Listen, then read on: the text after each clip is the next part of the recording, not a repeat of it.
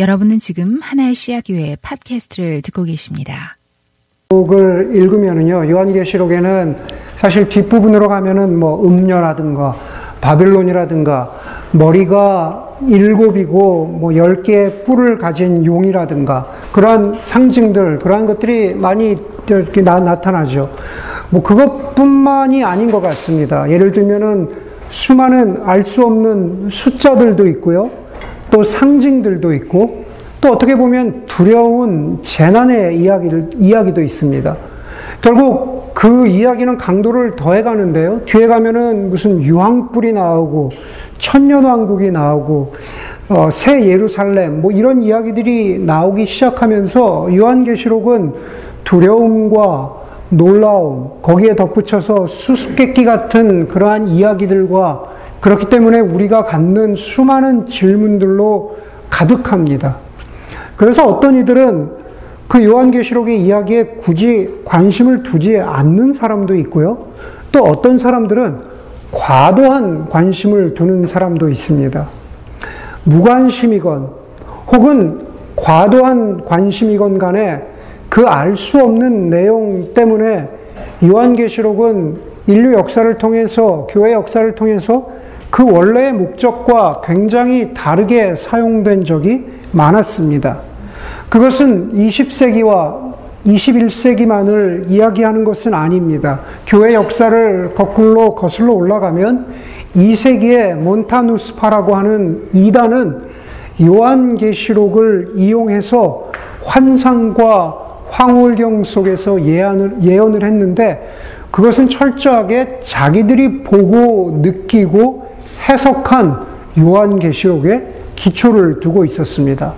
그냥 대표적으로 2세기만 말씀드렸습니다. 그런데 저와 여러분, 우리 모두가 대부분 살았던 20세기로 오면은 한 30년 조금 더 됐습니다. 1900, 저는 그날 밤이 완전히 기억나거든요. 제가 그 시간에 마포에 있었어요. 친구들하고 마포에 있었는데 1992년 10월 28일 밤에 시한부 종말론을 믿어서 온 재산을 바치고 가족을 떠나서 당위 선교회라고 하는 시한부 종말론 단체에 들어갔던 사람들은 바로 그날 밤 92년 10월 28일 밤에 소위 하늘로 올라간다고 하는 하얀 승천복을 입고 휴거되기를 바랬으나 아무 일도 일어나지 않았습니다.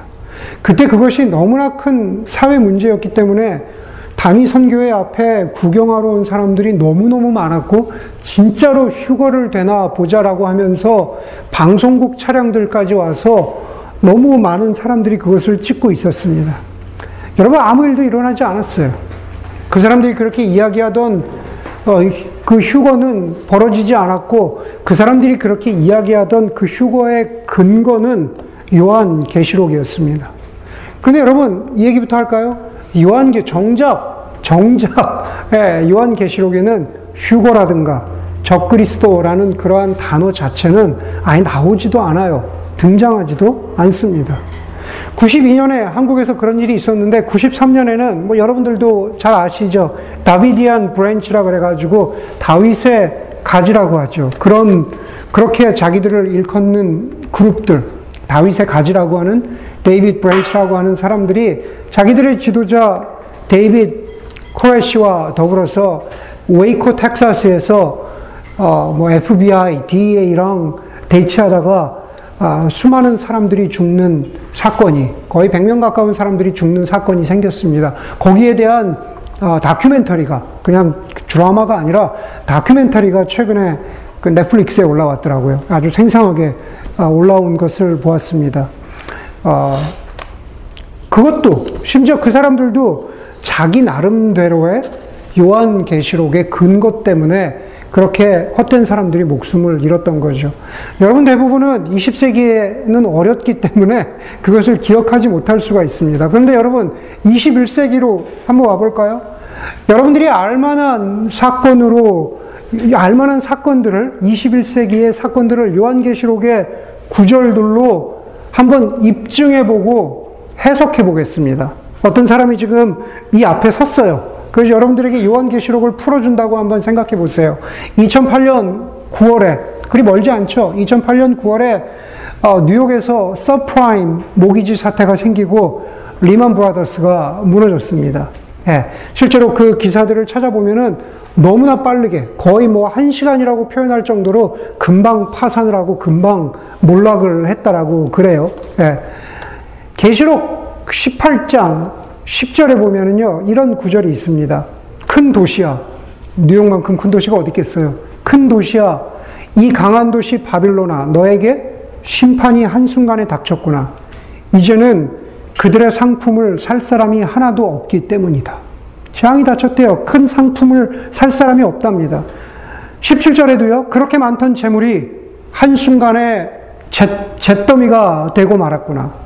19절에 그 도시의 값진 상품으로 부자가 되었건만 그것이 한순간에 잿더미가 되고 말았구나. 주식, 채권, 소위 얘기하는 금융 파생 상품이 한순간에 몰락하면서 모든 것이 그냥 날아가 버렸습니다. 한순간에. 이게 요한계시록에 어, 이렇게 게시되어 있었어. 라고 누가 여러분에게 이야기하면은 그렇게 들릴 수 있잖아요. 네, 그렇게 들릴 수 있잖아요. 다른 거 한번 볼까요? 계시록 8장 8절과 9절에 보면은 이런 구절이 있습니다. 불타는 큰 산과 같은 것이 바다에 던져졌습니다. 예. 그래서 바다의 3분의 1이 피가 되고 바다에 사는 생명이 있는 피조물의 3분의 1이 죽고 말았다라고 계시록 8장에 나와 있어요. 2008년에 브리티시 페트롤리엄이 BP라고 그러죠. 브리티시 페트롤리엄이 페트롤리엄이 멕시코만의 기름 유출로 수많은 멕시코만의 바다 생태계가 죽었어요. 그 바다 위에 뭐가 있었어요? 브리티시 페트롤리엄의 그 해양, 해양 시추구가 있었잖아요.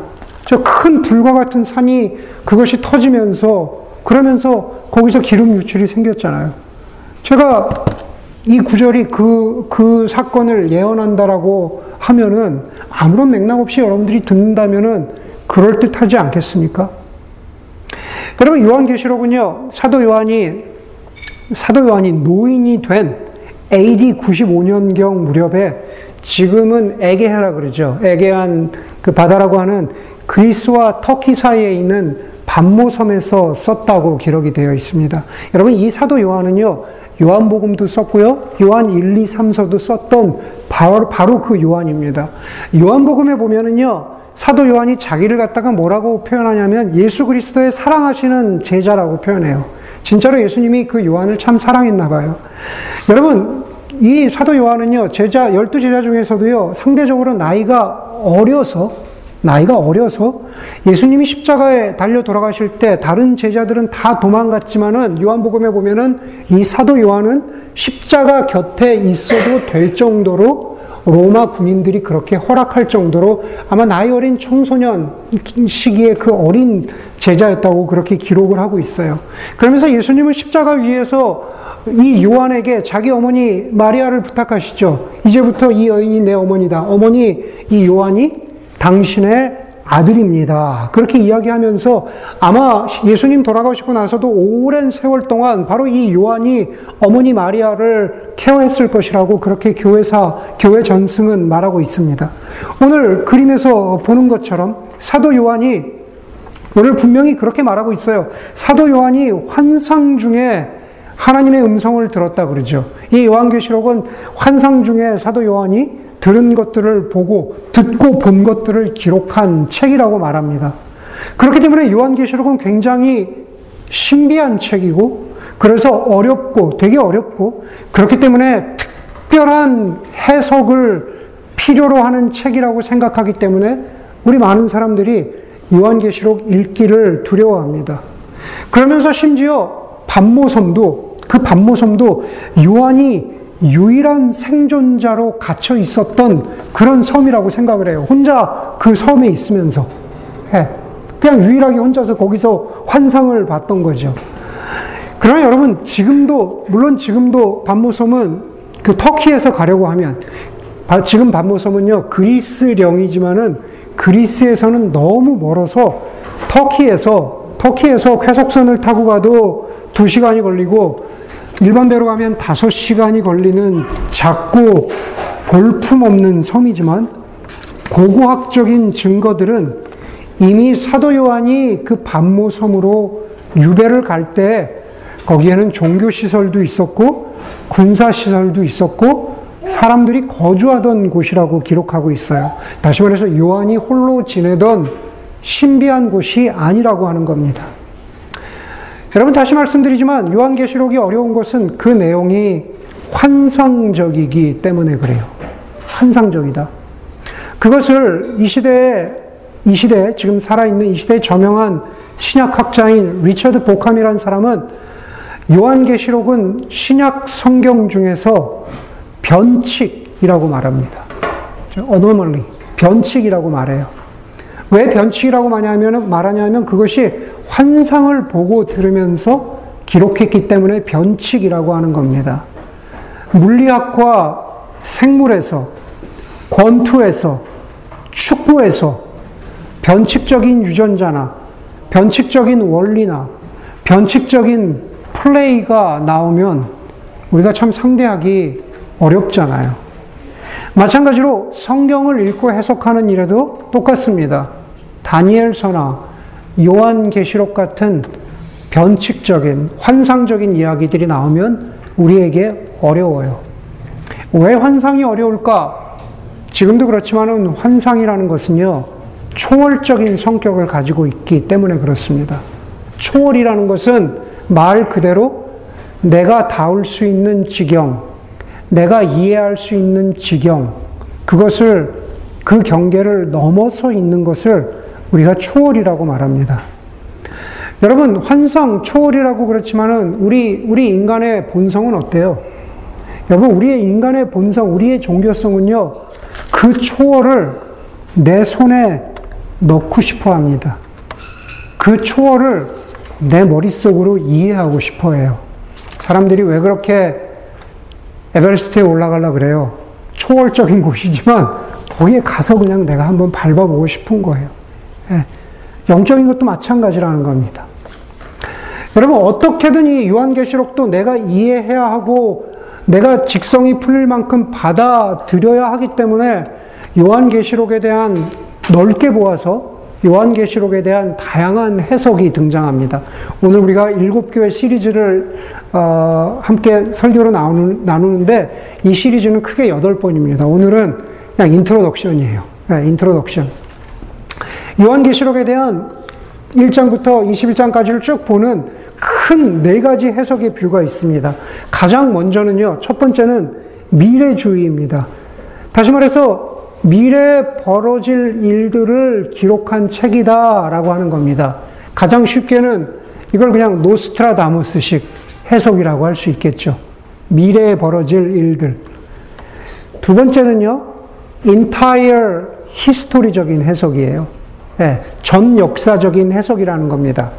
뭐 미래적인 것과 비슷해요. 그런데 뭐 디테일은 제가 설명드리지 않겠지만 조금 다릅니다.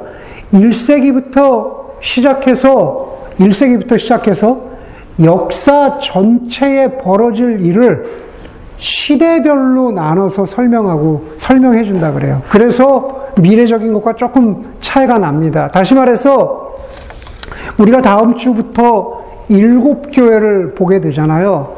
일곱 교회는 그, 그 해안선, 그 반모섬을 가는 그 항구 그쪽에 있는 일곱 교회거든요. 그런데 거기에 어, 쉽게 얘기해서 8시, 9시 방향에 에베소가 있어요. 에베소로부터 시작해서 시계 방향으로 삥 한 바퀴를 돌면은 일곱 교회가 되는 거예요. 그런데 그 일곱 교회의 그 시작이 어디로부터 시작합니까?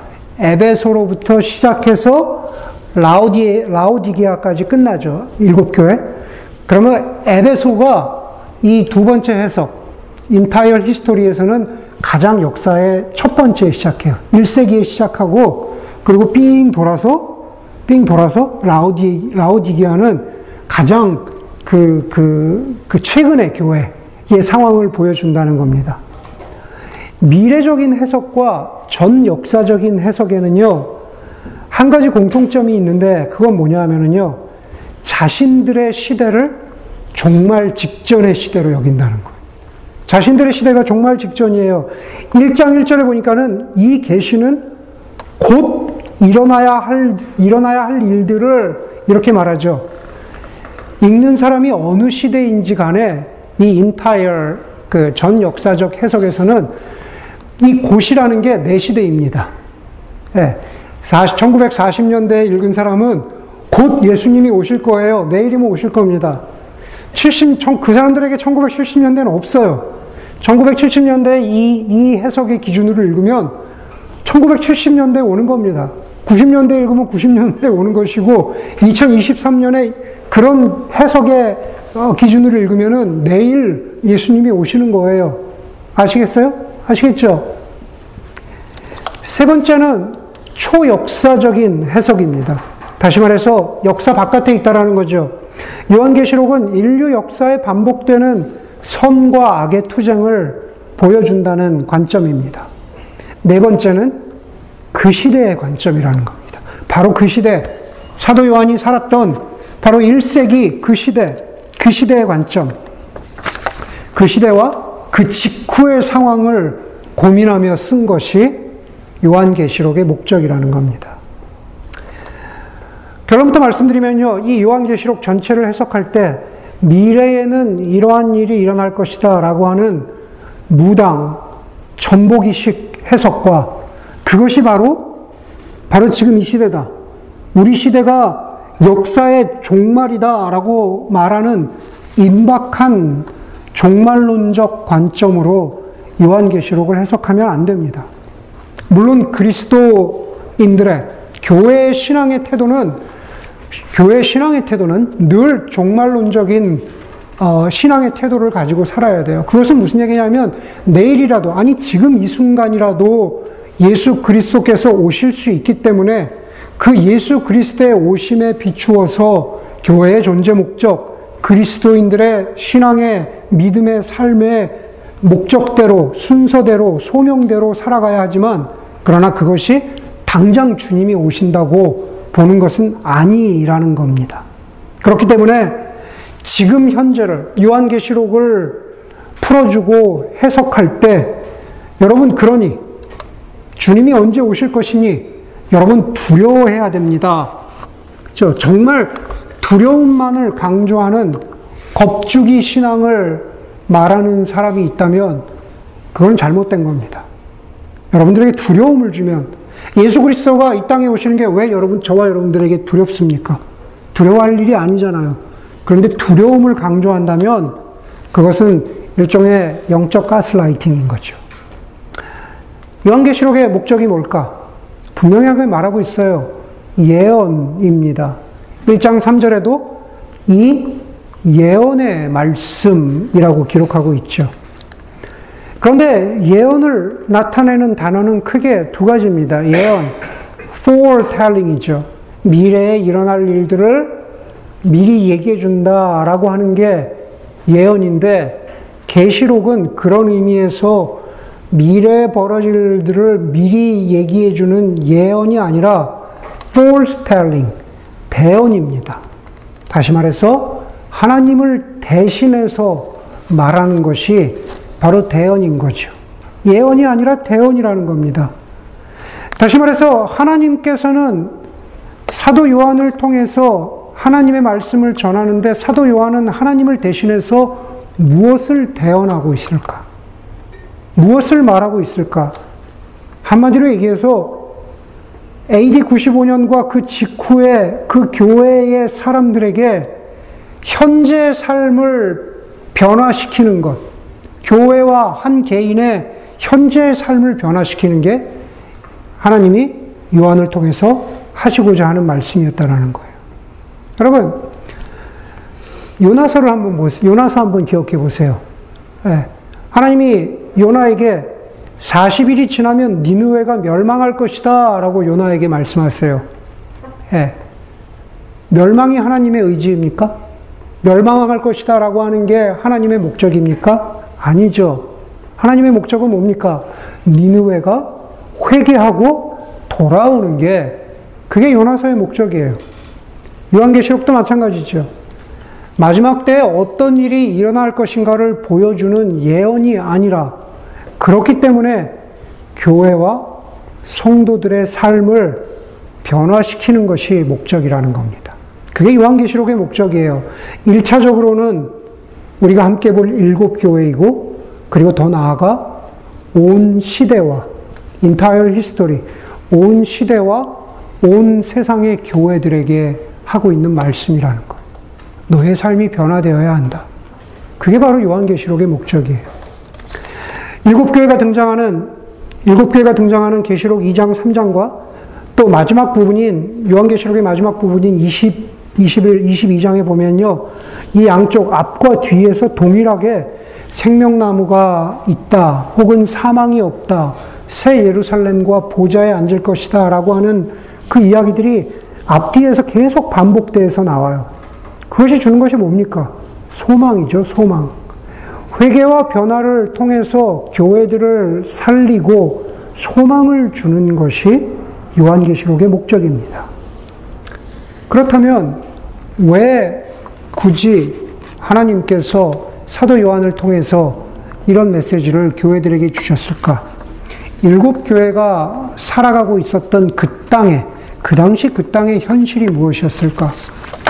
여러분, 바로 로마 제국하에서 살아가고 있던 것이 일곱 교회가 처한 상황이죠. 아까 제가 설교를 시작하면서 요한계시록에 반복해서 등장하는 음료, 반복해서 등장하는 바벨론, 그것은 바로 그 당시에 로마 제국을 가리키는 용어예요. 예, 음료나 바벨론은 로마 제국을 가리키는 용어입니다. 그 바벨론, 다시 말해서 로마는 자기들의 황제, 자신들의 통치 이념, 자신들의 철학, 자신들의 논리와 자신들의 방식 안에 있기만 하면은 어떤 가치관이나 어떤 종교라도 허용해 주던 사회였고 제국이었습니다. 로마는요, 단순히 하나의 제국은 아니었습니다. 어찌 보면 제국을 넘어서죠. 로마는요, 종교 그 자체였습니다. 로마 제국의 통치하에서 살아간다는 것은 정치 권력, 군사 권력, 경제력, 사회 시스템, 다시 말해서 그 모든 것을 아우르는 제국 종교를 받아들이고 살아가는 것이 바로 음료, 바벨론의 가치였던 거죠. 그러면서 이야기하자면 제가 계속되는 설교에서 그 각 교회들의 모습에서 또 말씀드리겠지만은 로마 제국은요, 사탄과 악의 도구이고 하수인입니다. 그렇기 때문에 바벨론과 음녀가 로마 제국이기 때문에 그래서 계시록에는 수많은 신비로운 상징과 전투와 선과 악의 대립이 등장하는 거예요. 그거는 20세기, 21세기를 말하는 게 아니라 바로 로마 제국이라고 하는 제국 종교와 싸우고 있는 일곱 교회가 1차적으로 바라보아야 하는 그러한 모습이라는 거죠. 그러나 결국 21장 마지막에 가서 생명나무, 새 예루살렘이 등장하는 것은 요한계시록은 로마 제국이, 아니 더 나아가서 사탄과 악이 멸망할 것이라는 것을 어떻게 해요? 하나님을 대신해서 대언한 책이 그것이 바로 요한 계시록입니다. 여전히 이 책이 쓰여지던 당시는 일곱 교회가 로마 제국에 제국하에 있었던 상황이죠. 로마 제국과 비교해 보면은 미약하기 그지없는 존재가 일곱 교회입니다. 미약하다 표현하기에도 부족합니다. 그저 보이지도 않는 존재가 일곱 교회입니다. 그런데 계시록 2장 3장 우리 또 볼 겁니다. 계시록 2장 3장에 보면은요. 이 일곱 교회를요. 복수로 계속해서 이렇게 표현해요. 이기는 사람들. 교회를 보고 이기는 사람들이래요. 보이지도 않는 미미한 존재들이지만 이기는 사람들이라고 말합니다. 결국은 그리스도 그리고 그분의 교회와 그분의 나라가 이길 것이라는 것이 그것이 요한계시록의 메시지입니다. 여러분 그 메시지를 21세기로 한번 가지고 와 보세요. 여러분 우리가 이길 것이라는 확신이 있습니까? 여러분들의 수많은 아는 사람들, 아니, 심지어 우리도 살아가면서 많은 경우에는 21세기식 로마 제국의 방식에 우리의 생각이나 우리의 영혼이나 우리의 육체나 우리의 감정을 빼앗기고 지배당하면서 살 때가 얼마나 많습니까? 우리의 수많은 결정과 결정에 이어지는 행동들이 하나님 나라의 방식이 아니라 로마 제국과 같은 방식으로 결정할 때가 얼마나 많습니까? 그럴 때마다 우리는 하나님 나라의 백성이기 때문에 내가 이렇게 살면 안 되지라고 하면서 수없이 많이 좌절하고 낙심하잖아요. 그런데 로한 요한계시록에서 우리에게 너희는 이기는 사람들이라 라고 말씀하면 그것이 마치 좌절하고 낙심한 우리를 잠시 달래주는 립 서비스처럼 여겨집니까? 아니면 정말 이길 것이라고 그렇게 확신을 가지고 살아갑니까? 여러분, 우리는 그만큼의 힘이 없어요. 바벨론에, 로마에, 21세기에 돈과 경제적인 적자 생존의 논리에 넘어질 때가 너무나 많습니다. 그런데 우리가 이길 것이라고 믿으며 살아갈 수 있는 것, 넘어졌다가 다시 일어나고 넘어졌다가 다시 일어날 수 있는 것은 바로 예수 그리스도 때문에 그렇죠. 뭐 예수 그리스도 때문에 우리가 이길 것이라고 하는 그것을 한마디로 표현하면은 1장 1절에 뭐라 그럽니까? 요한계시록이 이것은 예수 그리스도의 계시라고 말합니다. 사람들은요, 요한계시록을 초월, 환상으로 받아들이고 이해합니다. 그러나 여러분, 요한계시록의 요한계시록을 바라보아야 한 우리의 믿음은 초월과 환상이 아니라 계시의 발을 듣고 있는 믿음입니다. 창세기 1장 1절에 태초에 하나님이 청지를 창조하셨다 했고 요한복음 1장 1절과 3절에서 태초의 말씀이 하나님과 함께 계셨다라고 했습니다. 그리고 모든 것이 그 계시 말씀으로 창조되었다라고 했습니다. 그분은 예수님이세요. Revelation. 요한계시록의 영어 이름이 Revelation이잖아요. 계시가 뭡니까? Revelation 정확하게 The Book of Revelation이잖아요. 예수 그리스도께서 자기를 reveal 드러내셨다. 요한계시록은 신비한 일을 드러내는 책이 아니라 예수 그리스도의 자기 드러내심을 보여주는 책입니다. 예수님이 어떻게, 예수님이 어떻게 자기를 드러내세요? 말씀으로 드러내시고 또 뭘로 드러내십니까? 성육신으로 드러내시죠. 그렇죠. 요한복음 1장 14절에 말씀이 육신이 되어 우리 가운데 오셨다. 성육신 하셨잖아요. 그러면서 그 사도 요한이 오늘 계시록 1장 5절에 예수님에 대해서 뭐라고 말하냐면 예수님을요, 신실한 증인이요, 죽은 사람들의 첫 열매이시요, 땅 위의 왕들의 지배자이신 예수 그리스도라고 그렇게 말하죠. 이건 뭐냐면은 성육신을 압축하고 영광스럽게 표현한 것이 신실한 증인, 죽은 자들의 첫 열매, 왕들의 왕들의 지배자 되신 예수 그리스도라는 겁니다. 다시 말해서 마지막 때 온 우주를 다스리실 왕 되신 예수 그리스도를 표현한 거죠. 여러분 일곱 교회는 일곱 교회에 쓰여진 편지라고 여기 분명히 써 있잖아요. 이 요한계시록은 일곱 교회를 향해서 쓴 편지다. 일곱 교회는 그리고 우리는 환상과 예언을 쫓아가는 사람들이 아니라 계시이신 예수 그리스도를 따라가고 살아갈 때만이 우리가 이기는 사람들이 되는 거예요. 환상과 예언을 쫓아가서 그대로 살 때 우리가 이기는 사람들이 되는 게 아니라 계시 되신 예수 그리스도를 따라갈 때 우리가 이기는 사람들이 되는 겁니다. 그러니 여러분 요한계시록을 읽을 때 거기서 무슨 적그리스도가 무엇인지, 14만 4천이 무엇인지, 세상의 종말이 무엇인지, 그것을 알려고 하는, 그것이 무엇인지 더 정확하게 알려고 하는 것이 아니라, 요한계시록을 통해서 자기를 계시하신 그리스도를 우리가 제대로 알아야 하는 거죠. 말씀드린 대로 우리는 21세기의 제국 안에서 살아갑니다. 그 제국의 모습은 정치이기도 하고, 경제이기도 하고, 거대 기업이기도 하고, 아니, 그 제국은요, 내 안에 있는 죄와 탐욕, 탐욕과 교만일 수도 있습니다.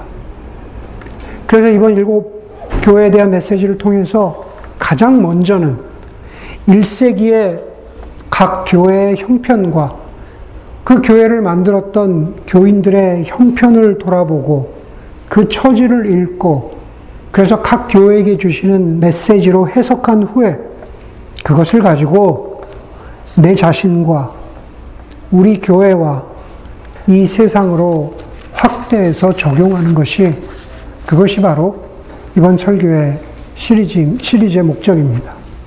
바라기는 이 설교 시리즈를 통해서 우리 하나의 시학교회 성도들이 오늘 6절의 말씀처럼 오늘 6절의 말씀처럼 예수님이 이렇게 부탁하세요. 우리로 하여금 하나님 나라가 되게 하시어 자기 아버지 하나님을 섬기는 제사장으로 우리를 삼아 주신 예수 그리스도와 그분의 뜻을 온전히 분별하고 결단하고 그렇게 참 그리스도인으로 살아갈 수 있도록 우리를 도전하시고 필요하면은 회개하게 하시고 또 필요하면은 격려하시고 또 어떤 때는 책망하시기도 하는 것. 그래서 우리로 하여금 변화될 수 있도록 도와주시는 것. 그것이 바로 요한계시록의 메시지라는 것을 기억하고 우리가 함께 요한계시록을 어, 나누기를 소망합니다. 함께 기도하도록 하겠습니다.